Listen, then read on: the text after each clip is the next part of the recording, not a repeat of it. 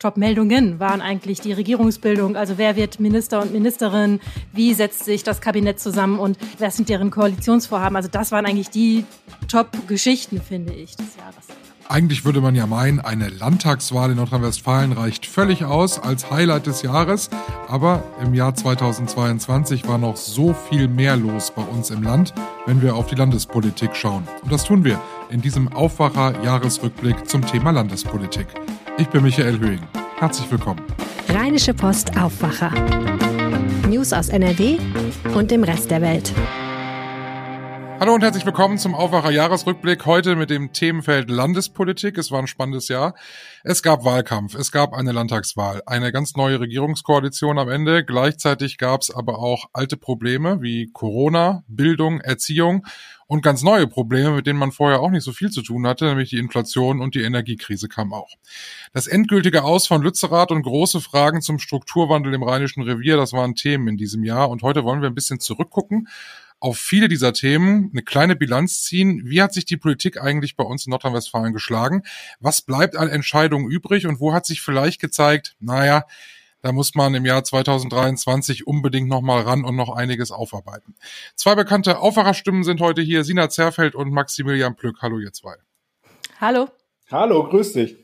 Ihr habt euch ja beide das ganze Jahr über wirklich mit Landespolitik ausgiebig beschäftigt. Was war eure ganz persönliche Top-Meldung in diesem Jahr, wenn ihr von den vielen, vielen mal was rausgreifen müsst? Vielleicht fängt Sina mal an. Top-Meldung, Top-Meldungen waren eigentlich die Regierungsbildung. Also wer wird Minister und Ministerin?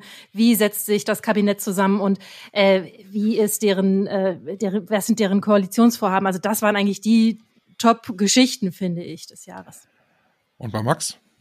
Boah, es gab so wahnsinnig viel. Ne? Also klar, die Landtagswahl, das ist, glaube ich, das zentrale, äh, das zentrale Thema für uns gewesen. Aber da gab es, was hatten wir? Wir hatten Grundsteuerchaos, wir hatten ein, ein völlig ausgetrocknetes NRW, äh, wir hatten den erschossenen 60-jährigen Senegalesen in Dortmund. Also ganz viele Themen, über die man herzlich und herzhaft in der Landespolitik gestritten hat. Aber am Ende würde ich schon auch sagen, also ich hatte mir rausgesucht, Neubauers Tränen der Erleichterung, als es dann tatsächlich doch nach einem sehr äh, ja, holprigen und schwierigen Wahlkampf dann am Ende dann doch halt eben für die schwarz-grüne Wunschkoalition gereicht hat. Bevor wir zur Landtagswahl kommen, müssen wir über Mallorca sprechen. Ähm, ich glaube, da war Max auch sehr, sehr involviert in die Berichterstattung. Kannst du noch mal auf den Punkt bringen, was war diese Mallorca-Affäre? Viele haben das vielleicht mal im Hinterkopf noch mal gehört, aber vielleicht kriegt man es nicht mehr auf dem Schirm. Was war da damals? Also ich würde sagen, das war der kritischste Moment im ganzen Wahlkampf. Also wir hatten ja erst relativ viel Hickhack in dem äh, berühmten PUA, also Parlamentarischen Untersuchungsausschuss zur Flut. Das äh, hatte sich alles schon sehr im Klein-Klein äh, verhakt. Es ging insbesondere um die Frage, wann waren die politischen Entscheidungsträger im Urlaub, wann waren sie da, um einzugreifen und so weiter. Und ähm, dann drehte es sich immer stärker um Ursula Hein-Essert, die damalige Umweltministerin. Und ähm, dann wurde erstmal öffentlich, dass sie zur Zeit der Flutkatastrophe gar nicht äh, anwesend war, sondern dass sie stattdessen auf Mallorca weite. Damit ging es so langsam los. Dann kamen immer bohrendere Fragen. Dann musste sie plötzlich einräumen, dass sie länger da gewesen war, als sie ursprünglich gesagt hatte. Und als dann auch noch zu guter Letzt herauskam, dass sie da nicht alleine war, sondern dass sie dort auch noch eine äh, Party für ihren äh, Mann, eine Geburtstagsfeier ausgerichtet hatte, bei der auch noch weitere Minister teilgenommen hatten, da war das Maß dann voll. Äh, und das führte dann tatsächlich, äh, nachdem sie noch versuchte, ein bisschen an ihrem Amt festzuhalten, äh, nach einem reinigenden Gespräch, was da stattgefunden hat zwischen ihr und dem Ministerpräsidenten Henrik Wüst, dann dazu, dass sie zurücktreten musste. Das war ja so, dass, dass natürlich sehr viel Aufklärungsarbeit da betrieben werden musste und das alles innerhalb kürzester Zeit. Auf der anderen Seite aber natürlich die SPD versucht hat, diese ganze Nummer für sich im Wahlkampf zu nutzen, sich dabei aber zwischendurch ja auch ins eigene Fleisch geschnitten hat. Das war halt eben so, das, was dann später unter dem sogenannten Ausspähskandal dann äh, in die in die Geschichtsbücher eingegangen ist. Also das war tatsächlich der Punkt, wo es dann auch für die SPD kippte. Also man muss sagen, bis zu dem Zeitpunkt waren sie da moralisch auf jeden Fall in der besseren Ausgangsposition, also äh, führten da auch mit ein paar Toren, muss man sagen. Und äh, dann äh, war, kam es aber zu diesem Ausspähskandal. Da hat, äh, wie es dann nachher dargestellt worden ist, ein Mitarbeiter ähm, äh, der Fraktion hatte dann versucht, dort die Tochter von Ursula Hein-Esser anzufreunden, um dort eben belastendes Material über eben besagte Party äh, bei Instagram zu finden. Und das hat dann natürlich die CDU genutzt, die davor so ein bisschen wie ja, ich, wie sediert quasi äh, durch die Gegend äh, äh, torkelte, äh, durch all halt eben diese Sachen, die bei der Flutkatastrophe schlecht gelaufen war, die die SPD immer und immer und immer wieder gespielt hatte. Und dann sind sie irgendwie, dann war das wie das Aufwachen. Es wurde dann halt eben getwittert, dann ist Ursula Hein-Esser, äh, da war sie schon zurückgetreten, in den Ausschuss gekommen, hat geweint, hat also wirklich da einen emotionalen Auftritt hingelegt. Dann kam der Chef der Staatskanzlei und hat in der, an demselben Tag und hat dann nochmal vorgerechnet, dass Kuchati, also der Oppositionsführer der SPD, auch immer zeitgleich mit seinem Staatssekretär im Urlaub war, als er noch Minister war. Dann haben sie den äh, die Russland-Verstrickung äh, äh, immer wieder vorgehalten. Also das war wirklich so ein Feuerwerk, was innerhalb von so drei, vier Tagen da abgeschossen worden ist. Und äh, damit war es dann dahin mit dem moralischen Vorsprung, den die SPD meinte, zu dem Zeitpunkt zu haben. Max und ich, wir waren beide bei der Landtagswahl im Landtag. Wir haben das so mitgekriegt und ich fand das, äh, ich fand diesen Hype um die Grünen, alleine auch an diesem Abend, das entlud sich da so ein bisschen, aber es waren auch schon so ein paar Tage vorher und danach es machte mir tatsächlich so ein bisschen Angst, weil ich immer schon dachte, ob die Grünen das hier so halten können, also die, diese Erwartungen so erfüllen können. Also um Mona Neubauer wurde ja, wurde ja, es war ja, ich weiß nicht, wir standen, wir standen im Landtag vor dem Plenarsaal und da, da kam wie so ein Bienenschwarm an uns vorbei und irgendwo muss sie gewesen sein. Also es war ein wahnsinniger Hype um die Grünen und da habe ich echt Angst gehabt. Ja, selbstverständlich kann eine Partei das nicht äh, halten. Also äh, keine könnte das, ne? Wenn eine Partei frisch in die Regierung kommt, dann kommt erstmal die harte Realität und das muss gearbeitet werden und man wird sehen, auf welchem harten Boden man da aufschlägt. Also selbstverständlich folgt nach so einem großen Erfolg erstmal so eine Delle, auch in der öffentlichen Wahrnehmung. Oder was würdest du sagen, Max? Ich glaube auch, dass da halt eben, also die sind natürlich getragen worden, auch ein bisschen von der Bundespolitik, das muss man auch dazu sagen. Also die sind ja, haben ja also durchaus davon profitiert, dass Habeck und Baerbock zu dem Zeitpunkt einfach die Superstars der, der deutschen Politik waren.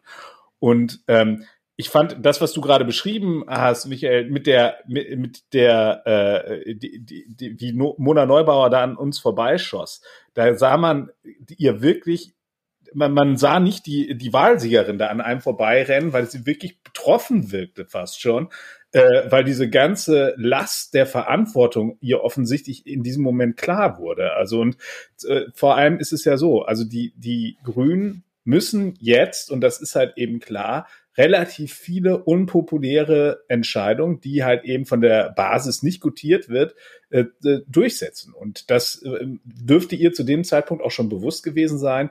Und äh, deswegen ähm, war sie da jetzt nicht die freudestrahlende äh, Supersiegerin, die da durch die Gegend gelaufen ist und gesagt hat, yeah, ich hab's euch allen gezeigt. Also das war mehr schon, äh, das war äh, schon beeindruckend. Und ich glaube, sie sind jetzt tatsächlich in der Realität angekommen und äh, jetzt geht's um Kernearbeit und es sind wirklich die schwierigsten Zeiten, um gerade äh, Landespolitik zu machen.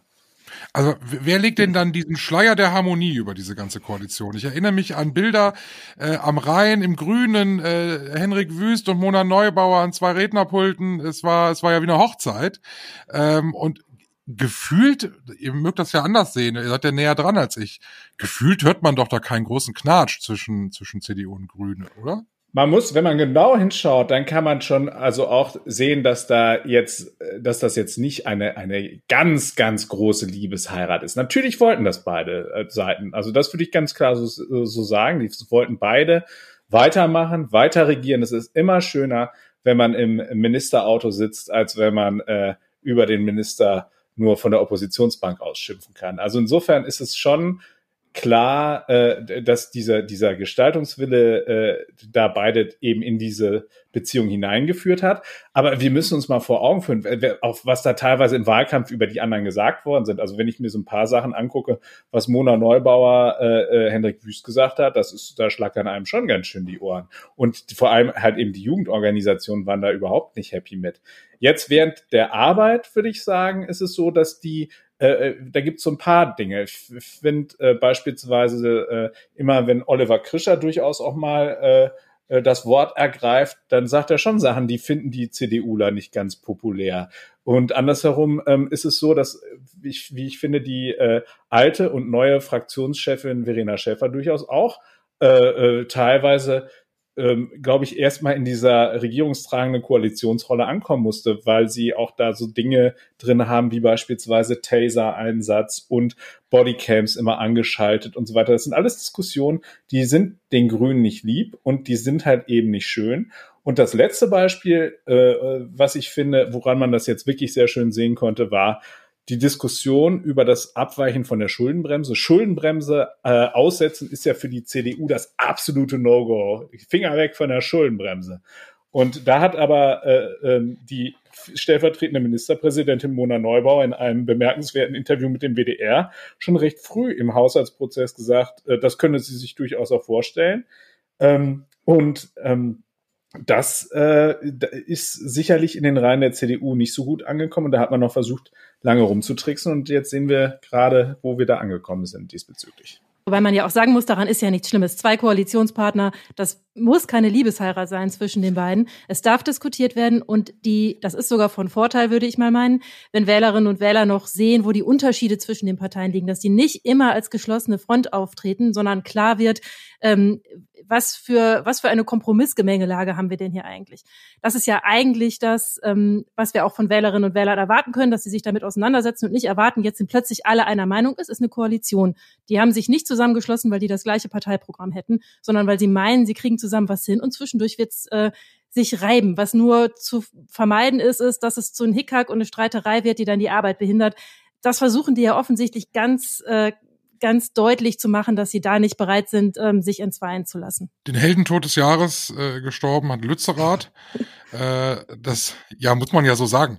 Äh, ich weiß nicht, ich kannte Lützerath vorher natürlich vom Namen, ich bin unweit der Grube groß geworden, aber viele in Nordrhein-Westfalen werden Lützerath vorher nicht gekannt haben, bevor man gesagt hat, wir baggern es jetzt definitiv ab.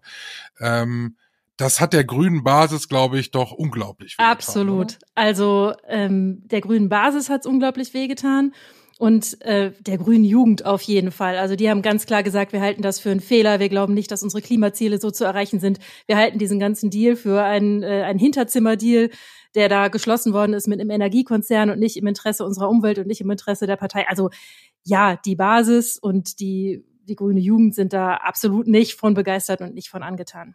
Jetzt mal weg von den Parteien. War es denn unausweichlich, die Entscheidung so zu treffen? Also musste man das so machen? Unausweichlich ist gar nichts. Also man musste auf verschiedenen Ebenen diskutieren. Ne? Ähm, wäre es politisch zu vermeiden gewesen, nur durch Verhandlungen. Ähm, RWE hat das Recht, da abzugraben. Das heißt also, nur indem man das politisch heraushandelt, und das hätten zum Beispiel die Grüne Jugend und die Grüne Basis auch erwartet, konnte Lützerath dann noch gerettet werden. Ähm, faktisch unvermeidlich für die Energiesicherheit, da gibt's unterschiedliche Ansichten. Die Landesregierung sagt, für die Energiesicherheit war das unvermeidlich. Wir brauchen die Kohle, die da drin steckt, um äh, die Energiesicherheit herzustellen hier in Nordrhein-Westfalen das sind eben unterschiedliche Aspekte. Ich glaube, es ist tatsächlich auch so, dass RWE, ähm, sagen wir mal, nicht dazu äh, beigetragen hat, dass man äh, denen jetzt glaubt, dass es halt eben so dringend nötig, nötig ist, Lützerath abzubaggern. Weil wir erinnern uns, wir springen ein bisschen zurück zur Zeit des Hambacher Forstes. Da äh, habe ich noch einen RWE-Chef im Ohr, der gesagt hat, wenn wir den Hambacher Forst nicht abbaggern, dann gehen bei uns die Lichter aus. Und ähm, wir haben zwar Stromschwankungen und äh, die äh, Netzbetreiber sind auch gerade ziemlich am Limit, aber man hat nicht den Eindruck, äh, dass äh, nachdem der Hambacher Forst jetzt gerettet worden ist, dass dort irgendwie jetzt bei uns flächendeckend die Lichter ausgegangen sind. Also insofern hat da auch ein Konzern durchaus dazu beigetragen, dass man dort auch mit Vorbehalten an die Sache herangeht und sich nicht so hundertprozentig sicher ist. Dann gab es ja diesen großen Gutachterstreit darum, irgendwie, wer, wer, wer jetzt sozusagen dort da diese Gutachten angefertigt haben, die, die dafür gesorgt haben, dass halt eben, ähm, dass eben äh, Lützerath halt eben jetzt wegkommt. Äh, das sind alles so Sachen, die nicht unbedingt gerade vertrauensbildend gewirkt haben und die halt eben dort den Aktivisten in die Hände spielen. Aber Sina hat es ja schon ganz klar gesagt, die Rechtslage ist eindeutig, das Ding ist durch. Also die werden, da werden jetzt im Januar die Bagger anrollen, die Polizeihundertschaften kommen und dann geht's da rund. Aber nicht zu knapp. Wäre Lützerath denn auch gefallen ohne Energiekrise? Also hätte, hätte Fahrradkette, aber äh, ist das, oder ist das jetzt nur eine argumentative Nummer, dass man sagt, das macht sich jetzt gerade gut, will keiner will im Dunkeln sitzen?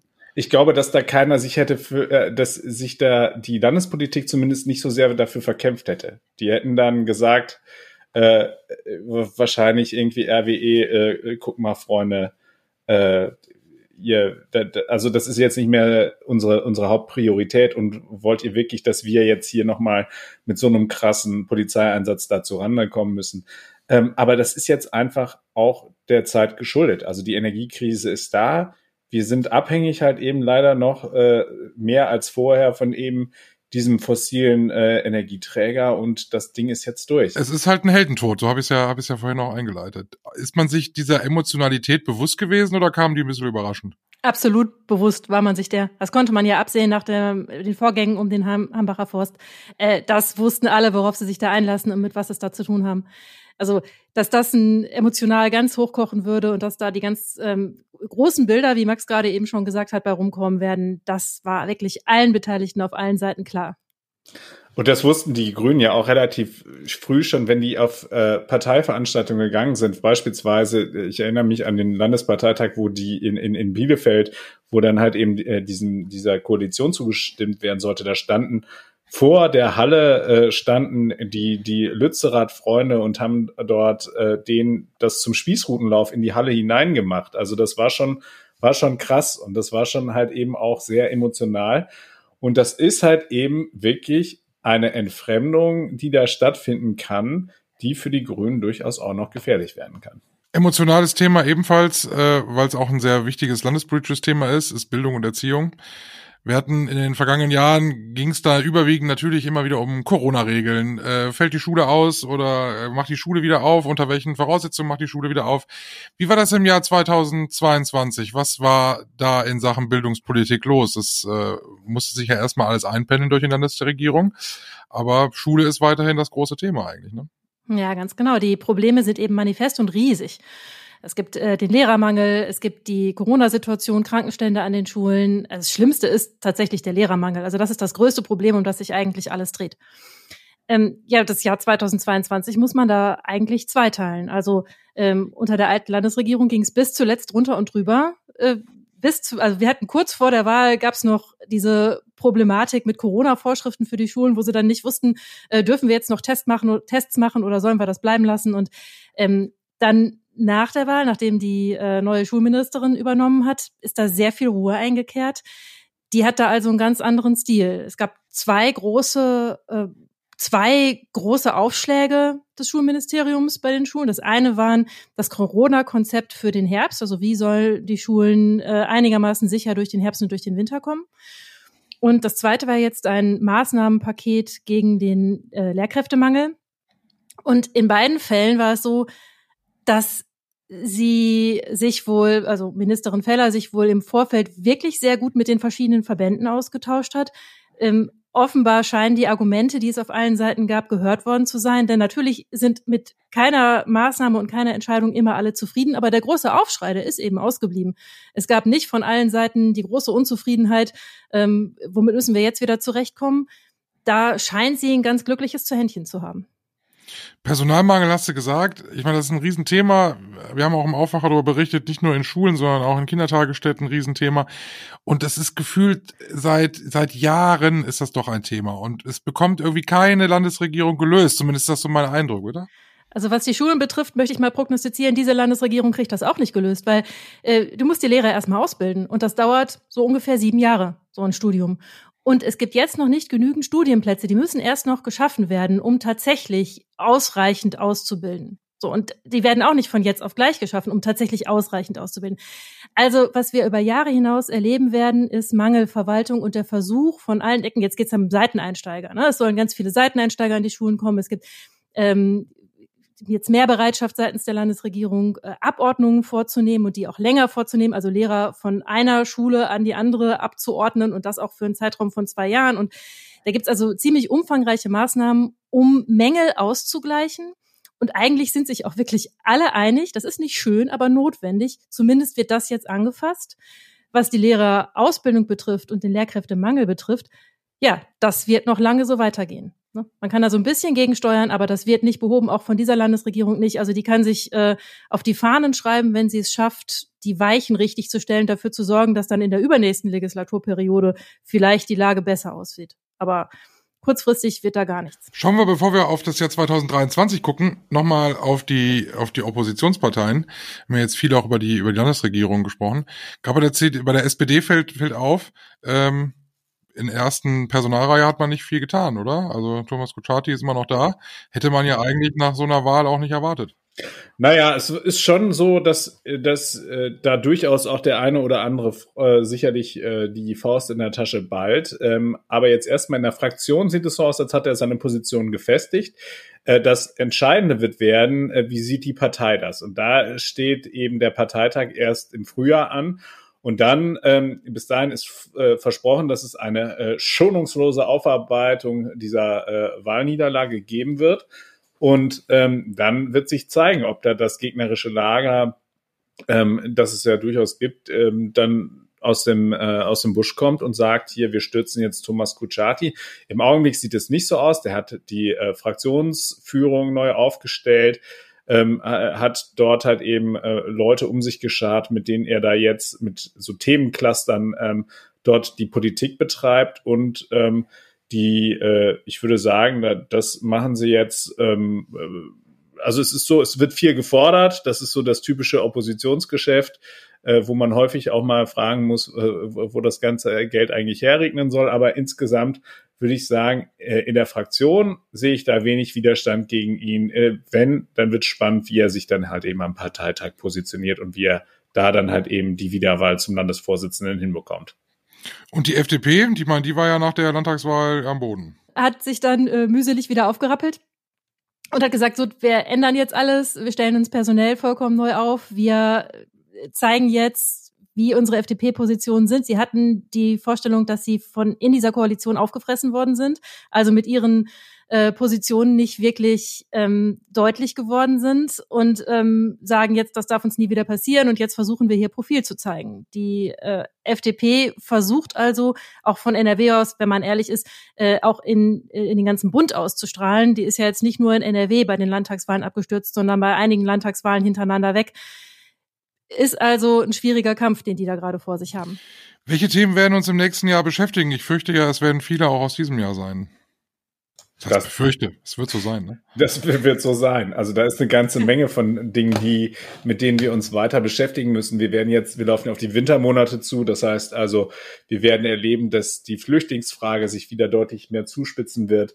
Wir werden ähm, uns mit dem Fachkräfteengpass und dem Fachkräftemangel, über den ihr ja gerade schon gesprochen habt, deutlich mehr auseinandersetzen. Wir werden uns mit Fragen rund um die kommunalen Altschulden äh, befassen müssen, auch wenn die Kommunen jetzt gerade nochmal 500 Millionen von der Landesregierung rübergeschoben bekommen haben. Aber äh, dieses Problem ist auch weiter ungelöst. Und wir haben halt eben das große große Thema, äh, das, das uns weiter begleitet, nämlich halt eben Transformation, sprich insbesondere halt eben auch Energiewende, äh, die, die Windräder, äh, die hier eigentlich äh, aus dem Boden schießen müssten, mit, äh, mit den Vorrangzonen und so weiter, die halt eben auch näher an die Wohnbebauung ranrücken. Das wird alles halt eben noch zu sehr viel Diskussionsstoff führen, äh, neben den Themen, die wir natürlich sonst auch noch alle haben. Welche Schlagzeile wollt ihr im nächsten Jahr am liebsten schreiben? Ich würde am liebsten schreiben, äh, NRW vollkommen, äh, äh, vollkommen klimaautonom. Nee, Quatsch, nee, wie, wie würde ich das sagen? Nee, ich würde, äh, äh, ich würde mir am liebsten wünschen, äh, wenn wir tatsächlich bei der Windkraftausbau so weit vorankommen, weil das ist tatsächlich, glaube ich, das, das Hauptthema, äh, was uns halt eben gerade äh, äh, wirklich auch unabhängig macht, was halt eben auch sofort Auswirkungen darauf hat, auf Strompreise und so weiter. Also wenn wir da autonomer werden, wenn wir da weiter vorankommen, wenn wir bei Beschleunigung äh, eine Beschleunigung hinkriegen, bei Genehmigungsverfahren und so weiter, äh, das wäre auf jeden Fall mal eine, eine Schlagzeile, äh, die, die die Landesregierung mal erzeugen könnte und halt eben auch vorankommen bei diesen wichtigen Themen wie beispielsweise Verkehrswende. Also äh, da ist so viel im Argen und so vieles, was da eigentlich bewegt werden müsste, wenn Sie da irgendwie sagen, Sie lösen, Sie lösen alle Brückenprobleme, die wir in NRW haben, dann äh, würde ich auf jeden Fall ein Fläschchen Champagner der Landesregierung spendieren. Vielleicht auch zwei. Und Sina? Ja, wenn, wenn wir träumen dürfen, also da möchte ich gerne schreiben, Lehrkräftemangel rechnerisch behoben, ja, also es gibt dann doch genügend Lehrkräfte. Ähm, und ähm, Kita-Situation entspannt. Familien müssen nicht mehr morgens gucken, äh, ob sie ihr Kind in die Kita bringen können oder nicht, sondern es gibt genügend Erzieherinnen und Erzieher. Oh ja, ganz, ganz wichtig. Das rückt ja wirklich nah. Ähm, gute Ogata-Planung fürs ganze Land gefunden. Das würde ich auch ganz gerne. Also da sehe ich im Moment noch eine große, große Baustelle. Der offene Ganztag, der das kommt ja, wie wir alle wissen, der Rechtsanspruch auf einen äh, Ganztagsplatz für Grundschüler. Nach und nach baut sich das auf, aber so schnell wie sich dieser Rechtsanspruch aufbaut, bauen sich auf keinen Fall die Schulen auf und auf keinen Fall die Erzieherinnen und Erzieher auf, die die Kinder dann betreuen müssen. Also das wäre wirklich ein Traum, wenn man schreiben könnte, da gibt's jetzt aber einen Plan dafür. Das wäre doch schön, wenn das so ist, wenn wir in einem Jahr hier sitzen und sagen, jetzt sind genau die Schlagzeilen gekommen, aber hm, hm, hm. gucken wir mal. Sei doch mal ein bisschen optimistisch. Ja, ich bin immer optimistisch. Ich bin, bin, fast völlig sicher, da wird sehr, sehr hart dran gearbeitet, dann wird das ja wohl auch passieren. Vielen lieben Dank, dass ihr mal mit mir zusammen äh, auf die letzten Monate geguckt habt und ähm, mit euch einen guten Rutsch. Sehr, sehr gerne. Danke dir auch, komm gut rüber. Tschüss. Mehr Nachrichten aus NRW gibt's jederzeit auf RP Online. rp-online.de